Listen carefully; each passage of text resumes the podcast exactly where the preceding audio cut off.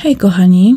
Ostatnio doszły do mnie słuchy, że sprawy, które poruszam, są bardzo interesujące, ale jednocześnie bardzo drastyczne i bardzo mocne i bardzo szokujące jednocześnie. Więc stwierdziłam, że dzisiaj przyjdę do Was ze sprawą, o której tak naprawdę jeszcze nie mówiłam na swoim kanale. To jest temat, którego nie poruszałam, ale myślę, że ten temat też mógłby Was zainteresować, ponieważ jest to temat porwania. I to można powiedzieć dosyć niecodziennego porwania. Mam nadzieję, że Wam się ta historia spodoba. A jednocześnie tak naprawdę chyba niewiele wiemy o porwaniach sprzed 100 lat, prawda? W jakim celu się tego dokonywało, kto dokonywał porwań i tak naprawdę po co.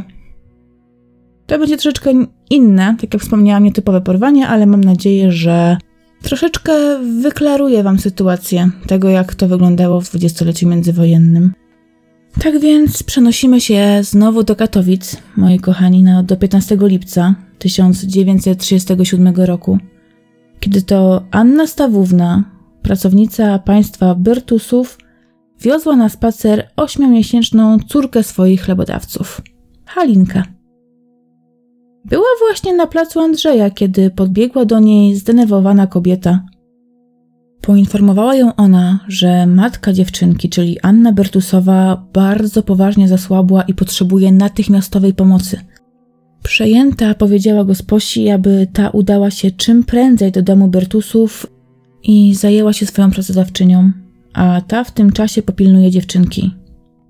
Anna, Cała w nerwach oddala się w kierunku domu państwa Bertusów.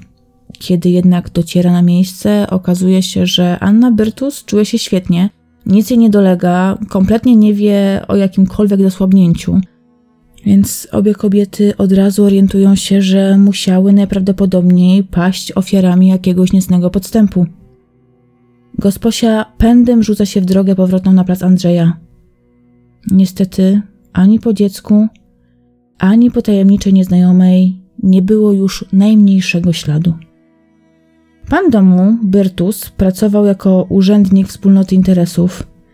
Był dość majętną i wpływową osobą, dlatego niemal od razu zaczęto brać pod uwagę, iż mała Halinka została porwana dla okupu.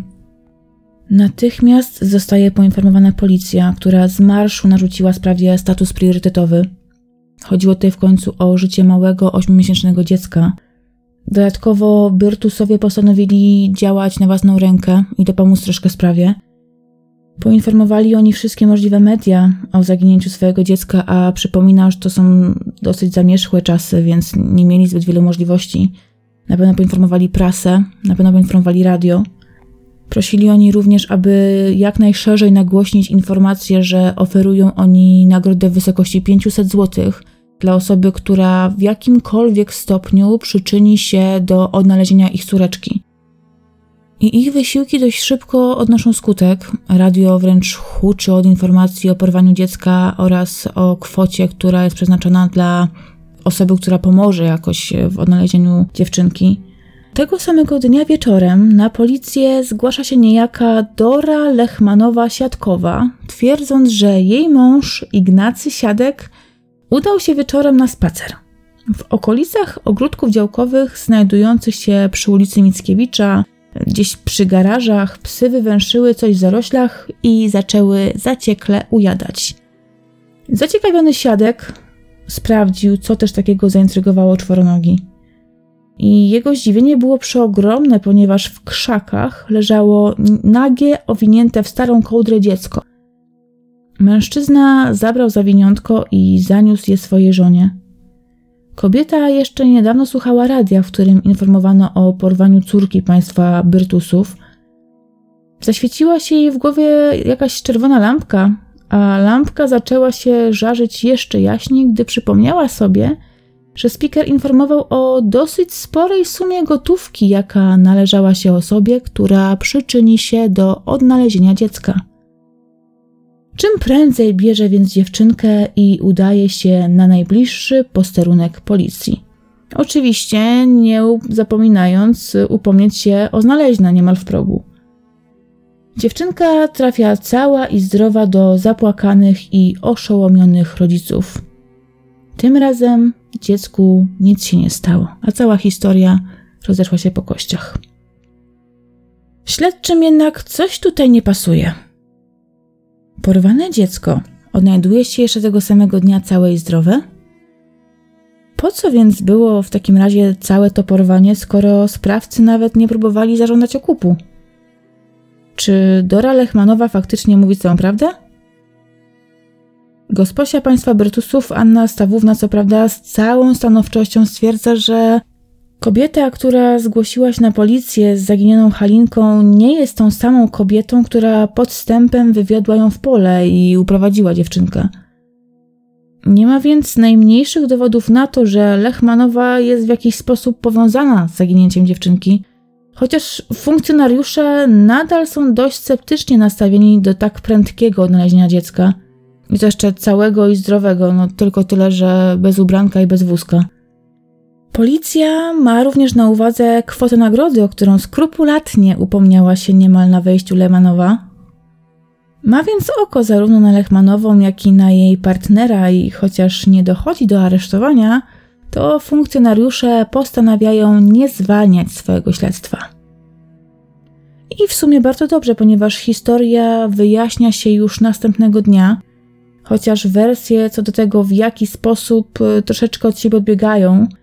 Jedna historia mówi o tym, że do firmy, w której został zakupiony wózek, zgłosiła się kobieta – Artykuły donoszą o tym, że chciała ona kupić firanki do modelu, który został skradziony.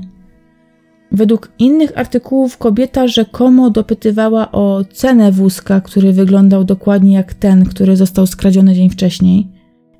I bez względu na to, która z informacji jest tą prawdziwą, to nie można oprzeć się wrażeniu, że to zbyt duże zbiegi okoliczności, by można je było zbagatelizować.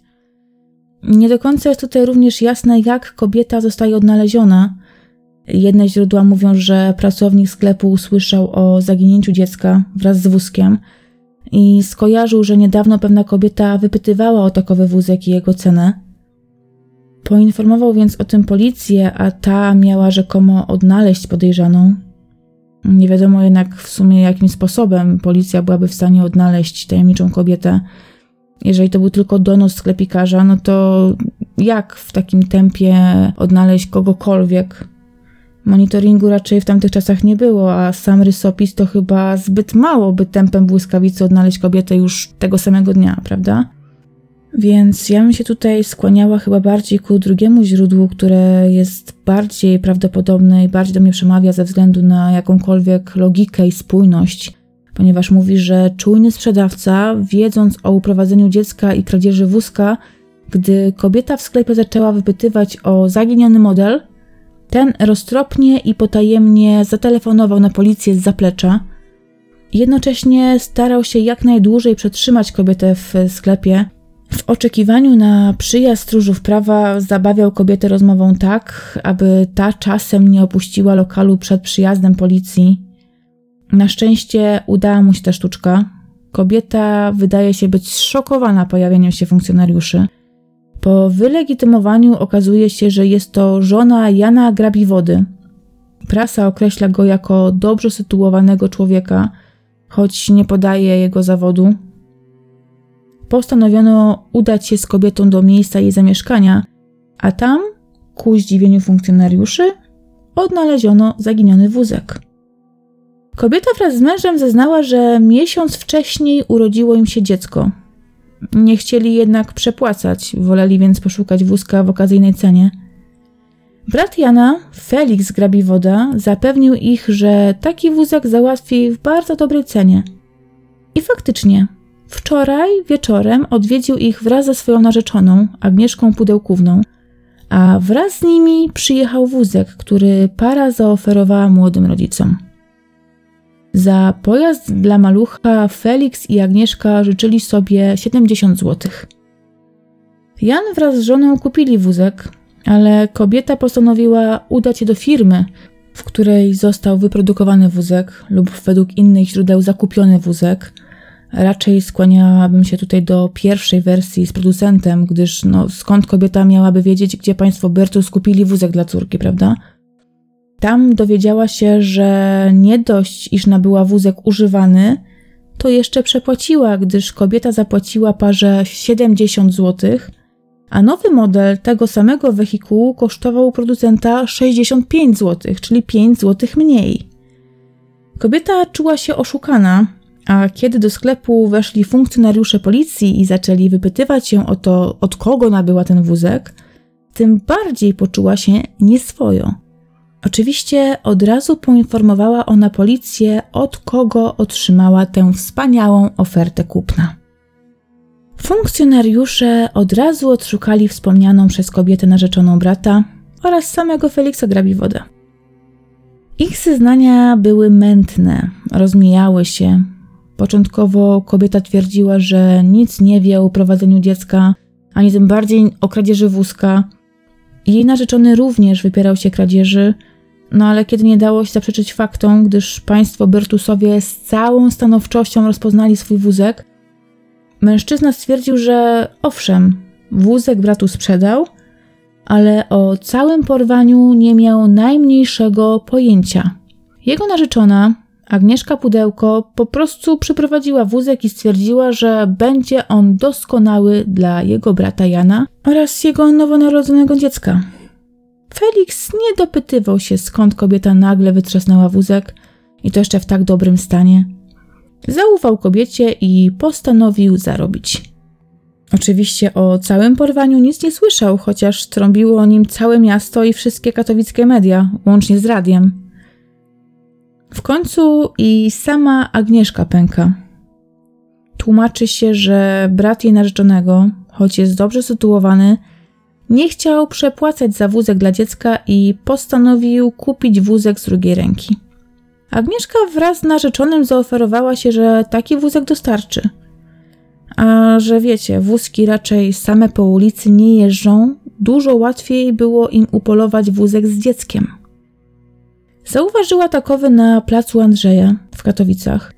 Wydał jej się idealny, Podbiegła więc na prędce do Anny Stawówny i wcisnęła jej bajeczkę o tym, iż jej pani bardzo źle się czuje i prosi, aby gosposia wróciła prędko do domu.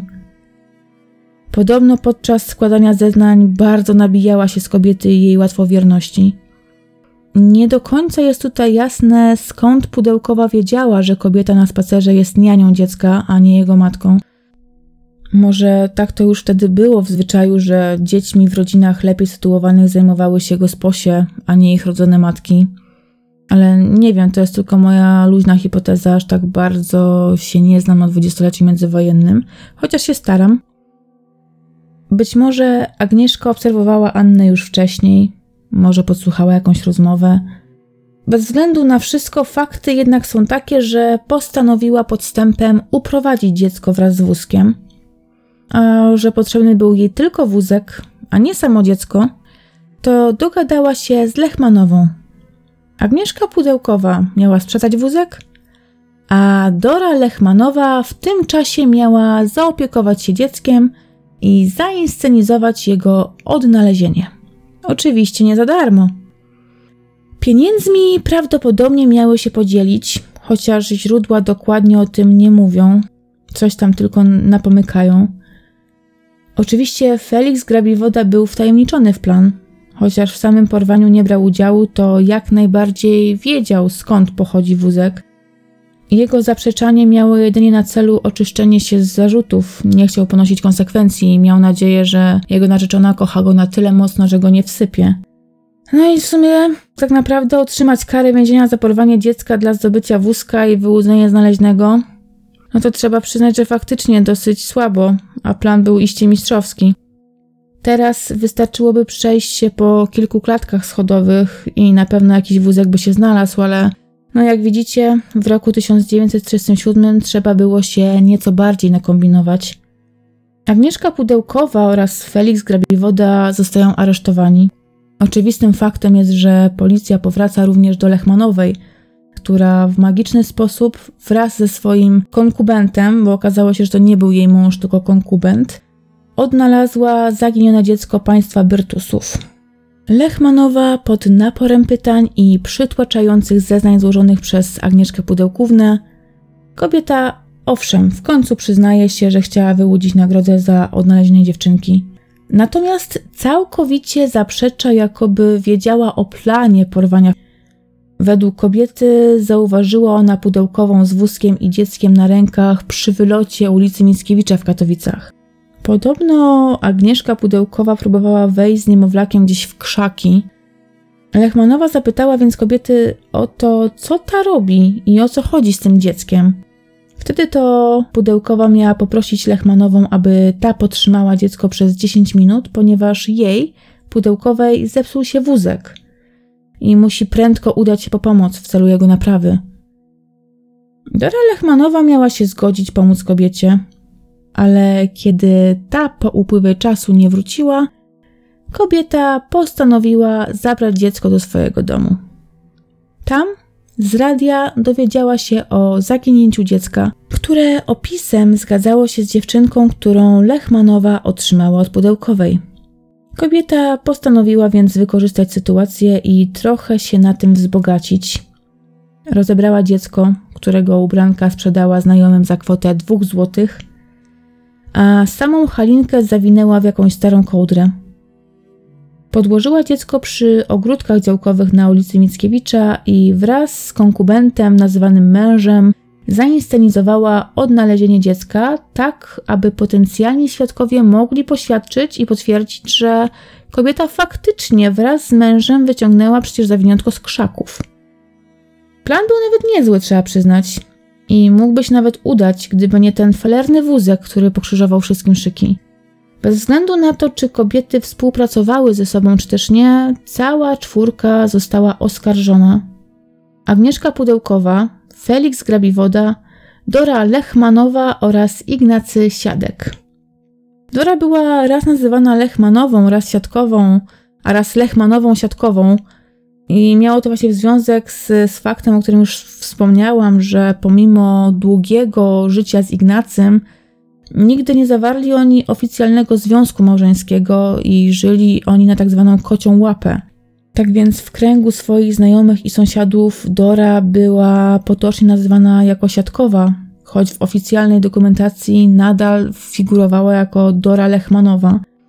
Stąd też, jak podejrzewam, te wszystkie rozbieżności odnośnie jej personaliów, prawdopodobnie dziennikarze i prasa, którzy rozmawiali z sąsiadami, uzyskiwali różne nazwiska, no, ponieważ kobieta wśród swoich, że tak powiem, figurowała jako siatkowa. Ale wracając do aktów oskarżenia, to z jakichkolwiek zarzutów zostali oczyszczeni oczywiście Jan Grabiwoda wraz ze swoją małżonką. Śledztwo wykazało, że rzeczywiście nie wiedzieli oni o pochodzeniu wózka. Nie namawiali swojej rodziny do kradzieży, a ich jedynym grzechem był fakt, że chcieli po prostu oszczędzić na wózku. Co tak naprawdę nawet chyba nie było kwestią oszczędności i skąpstwa, a zwykłej praktyczności. Rozprawa została wyznaczona na dzień 6 października 1937 roku. Prokurator Sądu Okręgowego w Katowicach, dr Początek, wniósł akt oskarżenia przeciwko całej czwórce, która oczywiście natychmiast po wyjaśnieniu sprawy została aresztowana. Agnieszka Pudełko została oskarżona o uprowadzenie ośmiomiesięcznego dziecka wraz z wózkiem, a pozostała trójka za pomoc w popełnieniu przestępstwa oraz lub namawianie do niego. Jak się zresztą okazało, całym mózgiem operacji był nie kto inny jak Felix Grabiwoda, który to postanowił zarobić na swoim bracie. Choć sam oczywiście nazywał to pomocą, wprowadził więc swoją narzeczoną, Agnieszkę Pudełkową, w swój niecny plan. Oboje uzgodnili, że będą potrzebowali pomocy w opiece nad dzieckiem. Sama Agnieszka nie może zgłosić odnalezienia dziecka, gdyż na pewno bez problemu zostałaby rozpoznana, Postanowili więc wciągnąć w całą misję Dorę Lechmanową, która miała zaopiekować się dzieckiem, a później zgłosić jego cudowne odnalezienie. Oczywiście samym uprowadzeniem miała zająć się Agnieszka, ponieważ kobiecie będzie łatwiej przekonać inną kobietę do pomocy i do tego, że została wysłana, aby wezwać pomoc. I pewnie nie zdziwi Was fakt, że na rozprawie wszyscy kręcili jak mogli i zaprzeczali sobie wzajemnie, każdy próbował umniejszyć swoją winę. Agnieszka Pudełkowa cały czas podkreślała zresztą, że wcale dziecka nie porwała. Według niej dokonać tego miała sama Lechmanowa, Ona tylko potrzebowała wózek przecież, który zresztą od Dory dostała. Potem ten wózek przekazała swojemu narzeczonemu w celu jego sprzedaży.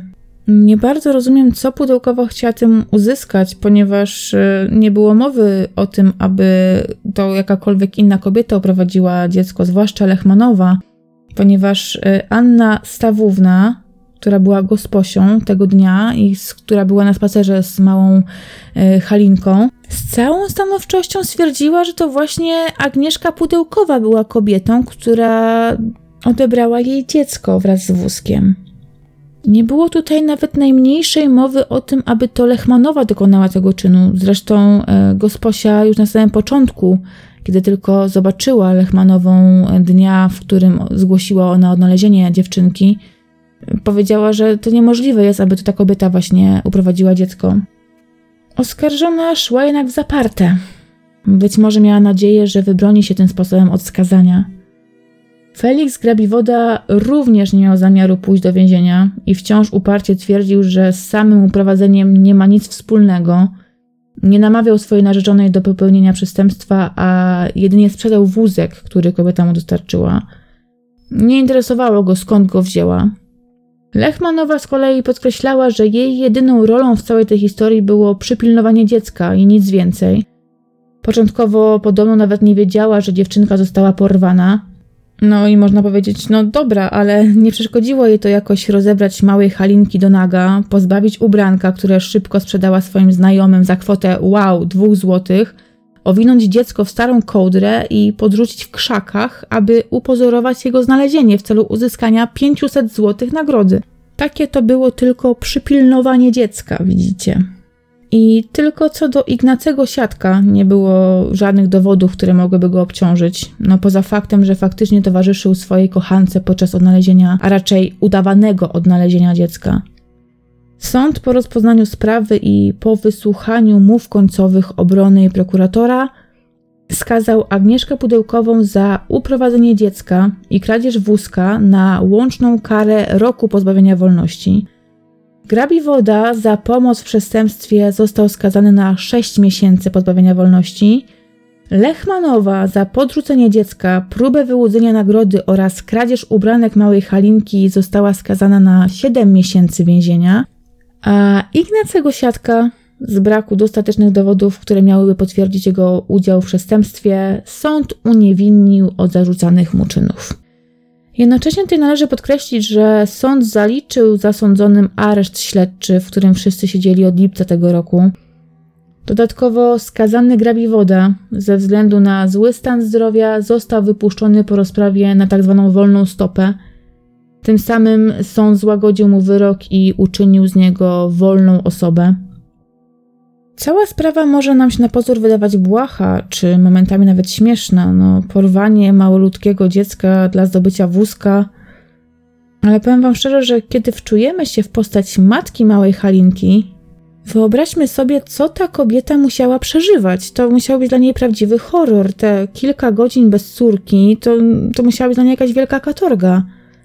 Tym bardziej, że jeżeli dziecko zostaje porwane, to szanse na to, że po porwaniu wróci całe i zdrowe do rodziców i to jeszcze tego samego dnia, no nie oszukujmy się, raczej nie są zbyt duże. Można tutaj spokojnie powiedzieć, że rodzina Bertusów miała naprawdę ogromne szczęście, że trafiła na takich geniuszy zbrodni, bo mogło się to skończyć naprawdę dużo gorzej. Jako ciekawostka, tak na koniec, mogę Wam jeszcze powiedzieć, że Agnieszka Pudełkowa miała swoją imienniczkę w Katowicach mniej więcej nawet równolatkę, ponieważ nasza bohaterka miała lat 24 i była bezrobotną ekspedientką, przynajmniej tak ją określała prasa.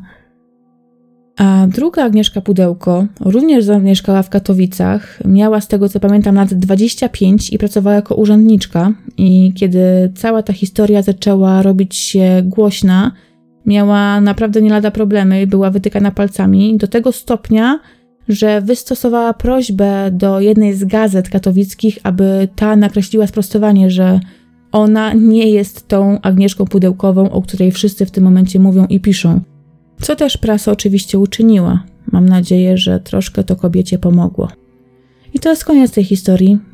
Mam nadzieję, że chociaż krótka wydała się Wam interesująca. Bardziej nagrałam ją w formie takiego ekstra wydania.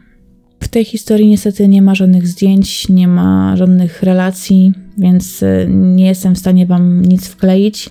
Ale jest masa artykułów, krótszych lub dłuższych. Oczywiście wszystko podam w źródła, więc jeżeli ktoś ma ochotę na przejrzenie prasy sprzed prawie 100 lat, a wiem, że są tacy, to zachęcam. A ja się z Wami dzisiaj już żegnam. Dajcie oczywiście znać w komentarzach, co sądzicie o dzisiejszej historii oraz jak oceniacie działanie naszych geniuszy zbrodni. Mam nadzieję do dosyć prędkiego usłyszenia.